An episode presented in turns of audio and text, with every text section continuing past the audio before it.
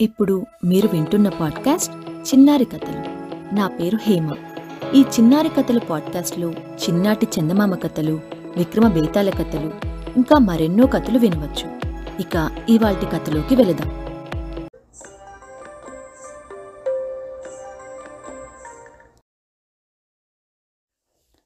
మేక మేత. గోవిందయ్య చిన్నప్పటి నుంచి బాగా కష్టపడి చాలా డబ్బు సంపాదించాడు. అయినా ఆయన డబ్బు అనవసరంగా ఖర్చు పెట్టడు. అందరూ ఆయన్ని మంచి పొదపరి అనేవాళ్ళు. ఇప్పుడు గోవిందయ్యకు అరవై ఏళ్ళు దాటింది. ఆయన తన పనులన్నీ మరెవరి మీద పెట్టక స్వయంగా తానే చేసుకునేవాడు. ఆయన భార్య కూడా అంతే. పోతే ఆయన ముగ్గురు కొడుకులు పరమ సోమరులు. వాళ్ళు దేనికి తండ్రి చెప్పిన మాట వినేవాళ్ళు కాదు. గోవిందయ్యకు ఇరవై ఎకరాల మాగాణి భూమి ఉన్నది. దగ్గరుండి వ్యవసాయం చేసుకునే ఓపిక లేక కొడుకుల సహాయం కోరాడు. రోజూ పొలం వెళ్ళి రావడం నానా శ్రమ అనుకుని వాళ్ళు భూమిని గ్రామంలోని మరొక రైతుకు అప్పగించారు. ఆ రైతు పండిన పంటలు చాలా వరకు తానే ఉంచుకొని తనకు తోచినది తెచ్చి గోవిందయ్యకు ఇస్తుండేవాడు.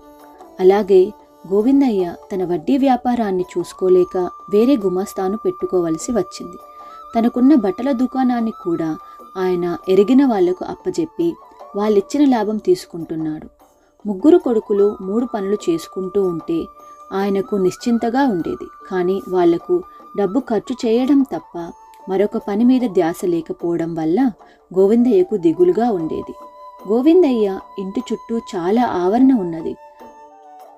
అన్ని పనులు మానివేసి ఇంట్లో కూర్చున్నప్పటి నుంచి ఆయన ఆ ఆవరణలో రకరకాల మొక్కలు పాదులు వేసి పెంచనారంభించాడు కొంతకాలానికి ఇంటి చుట్టూ చక్కని తోట తయారైంది.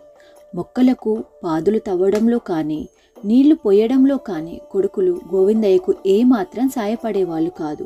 పైగా ఈ వయసులో కూడా ఇంకా సంపాదించాలన్న తాపత్రయం పోలేదని తండ్రిని గురించి హేళనగా నవ్వుకునేవాళ్ళు.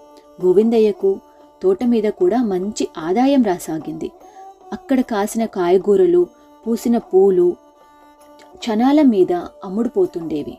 అయితే అనుకోకుండా ఆయనకు ఒక పెద్ద ఇబ్బంది వచ్చి పడింది.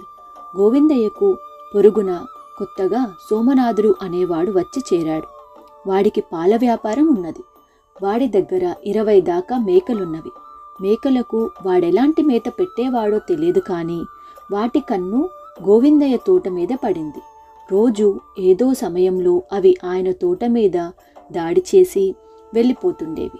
తను ప్రాణప్రదంగా పెంచుకున్న తోట నాశనమైపోతుంటే చూడలేక గోవిందయ్య కొడుకులను వంతుల వారీగా దాని కాపలా చూడమని బ్రతిమాలాడు. కొడుకులు ఆ విషయం పట్టించుకోలేదు. ఇక లాభం లేదని గోవిందయ్య ఇంటి చుట్టూ బలమైన దడి కట్టించాడు. ఆ దడిలో రోజు ఎక్కడో ఒక చోట కంతి చేసి మేకలు లోపలికి దూరుతుండేవి. ఇది పని కాదని ఆయన దడికి అటూ ఇటూ ముళ్ళ కంచె వేసి తోట ద్వారానికి కర్ర తలుపు పెట్టించాడు. ఈ ఉపాయం కూడా కొన్నాళ్ళు మాత్రమే పనిచేసింది. తెలివి మీరిన మేకలు క్రమంగా తమ కొమ్ములతో కర్ర తలుపును తెరవడం అలవాటు చేసుకున్నవి. ఇక చేసేది లేక గోవిందయ్య సోమనాథుడికి తన గోడు చెప్పుకొని నీ మేకల్ని ఎలాగో ఒకలాగా అదుపు చెయ్యి అన్నాడు. నీకైతే ముగ్గురు కొడుకులున్నారు. వాళ్ళే వాటిని అదుపు చేయలేకపోతే మా ఇంట్లో నేనొక్కడిని ఎంతకని అదుపు చేయగలను?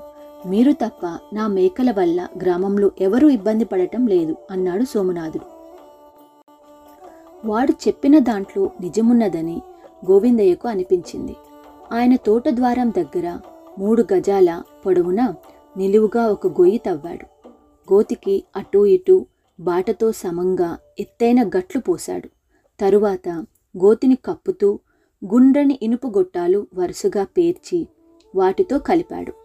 గుండ్రని ఇనుపు గొట్టాల మీద మేకలకు కాళ్ళు స్థిరంగా నిలబడవు. అందువల్ల అవి కష్టపడి కర్ర తలుపు తీయగలిగినా తోటలో ప్రవేశించలేవు. కొద్ది రోజులు గడిచాయి. మేకల బెడద గోవిందకు తప్పినట్లే ఉన్నది. కానీ ఒకరోజు మేక ఒకటి ఇనుప గొట్టాల మీద కాళ్ళు పెట్టకుండా మూడు గజాల దూరాన్ని దూకడానికి ప్రయత్నించి గొట్టాల మీద పడి లేవలేకపోయింది. గోవిందయ్య వచ్చి మేక పరిస్థితి చూసి జాలిపడి దాన్ని ఎత్తుకుపోయి బయట వదిలాడు. కానీ మేక మాత్రం ఆయన మీద జాలిపడలేదు. అది ఆ తరువాత రెండు మూడు ప్రయత్నాలు చేసి చిట్ట చివరకు ఒక రోజున ఆ గొట్టాల మీద నుంచి తోటలోకి దూకగలిగింది. ఆ మేక తోటలో అందిన మొక్క నల్లా తింటుంటే గోవిందయ్య అక్కడికి వచ్చాడు. జరుగుతున్నది చూసి కూడా ఆయన చలించలేదు. తనకేమీ పట్టని వాడిలా అలా నిలబడి చూస్తుండిపోయాడు ఇంతలో అక్కడికి ఆయన ముగ్గురు కొడుకులు వచ్చి నాన్న నీ ప్రాణానికి ప్రాణమైన తోటను మేక తినేస్తున్నది. అలా చూస్తూ ఊరుకున్నావేం? నువ్వు పడిన శ్రమంతా వృధా అయిపోయిందని నిరుత్సాహం కలిగిందా? అని ఆశ్చర్యంగా అడిగారు. గోవిందయ్య కొంచెం సేపు తల ఊపుతూ ఊరుకొని తిననవ్వండిరా ఈ తోట దానికోసమే వేశాను. అది ఈ తోటను మేసేస్తే అందువల్ల నేను చేసిన పాపాలన్నీ నశించడమే కాక నాకు పుణ్యం కూడా వస్తుంది అన్నాడు. ఆయన మాటలకు ముగ్గురు వింతపడుతూ నువ్వేమంటున్నావో అర్థం కావడం లేదు అన్నారు. మేత కోసం ఈ మేక మూడు గజాల దూరం ఎంతో కష్టపడి దూకి లోపలికి వచ్చింది. ఎందుకో పనికిరాని సోమరులను ఇంతకాలం పోషించినందువల్ల నాకు వచ్చే పాపం ఈ శ్రమజీవిని జాలి తలచడం వల్ల పోతుంది.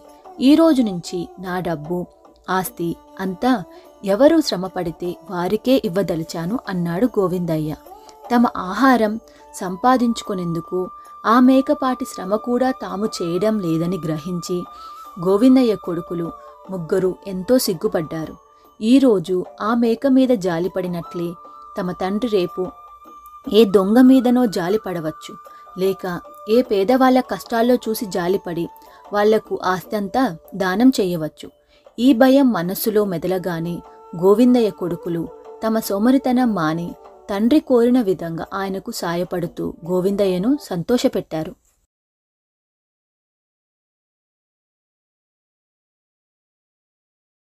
మీకు కనుక ఈ స్టోరీ నచ్చినట్లుంటే చిన్నారి కథల పాడ్కాస్ట్ని ఫాలో అవ్వండి. అలానే మీ ఫ్రెండ్స్ అండ్ ఫ్యామిలీకి షేర్ చేయండి. మీరు మీ కమెంట్స్ కానీ సజెషన్స్ కానీ చెప్పాలనుకుంటే చిన్నారి కథలు twenty one at gmail dot కామ్కి message చేయండి. లేకుంటే ఇన్స్టాలో డిఎం చేయండి. ఇన్స్టాగ్రామ్లో నన్ను ఫాలో అవ్వడం మర్చిపోకండి.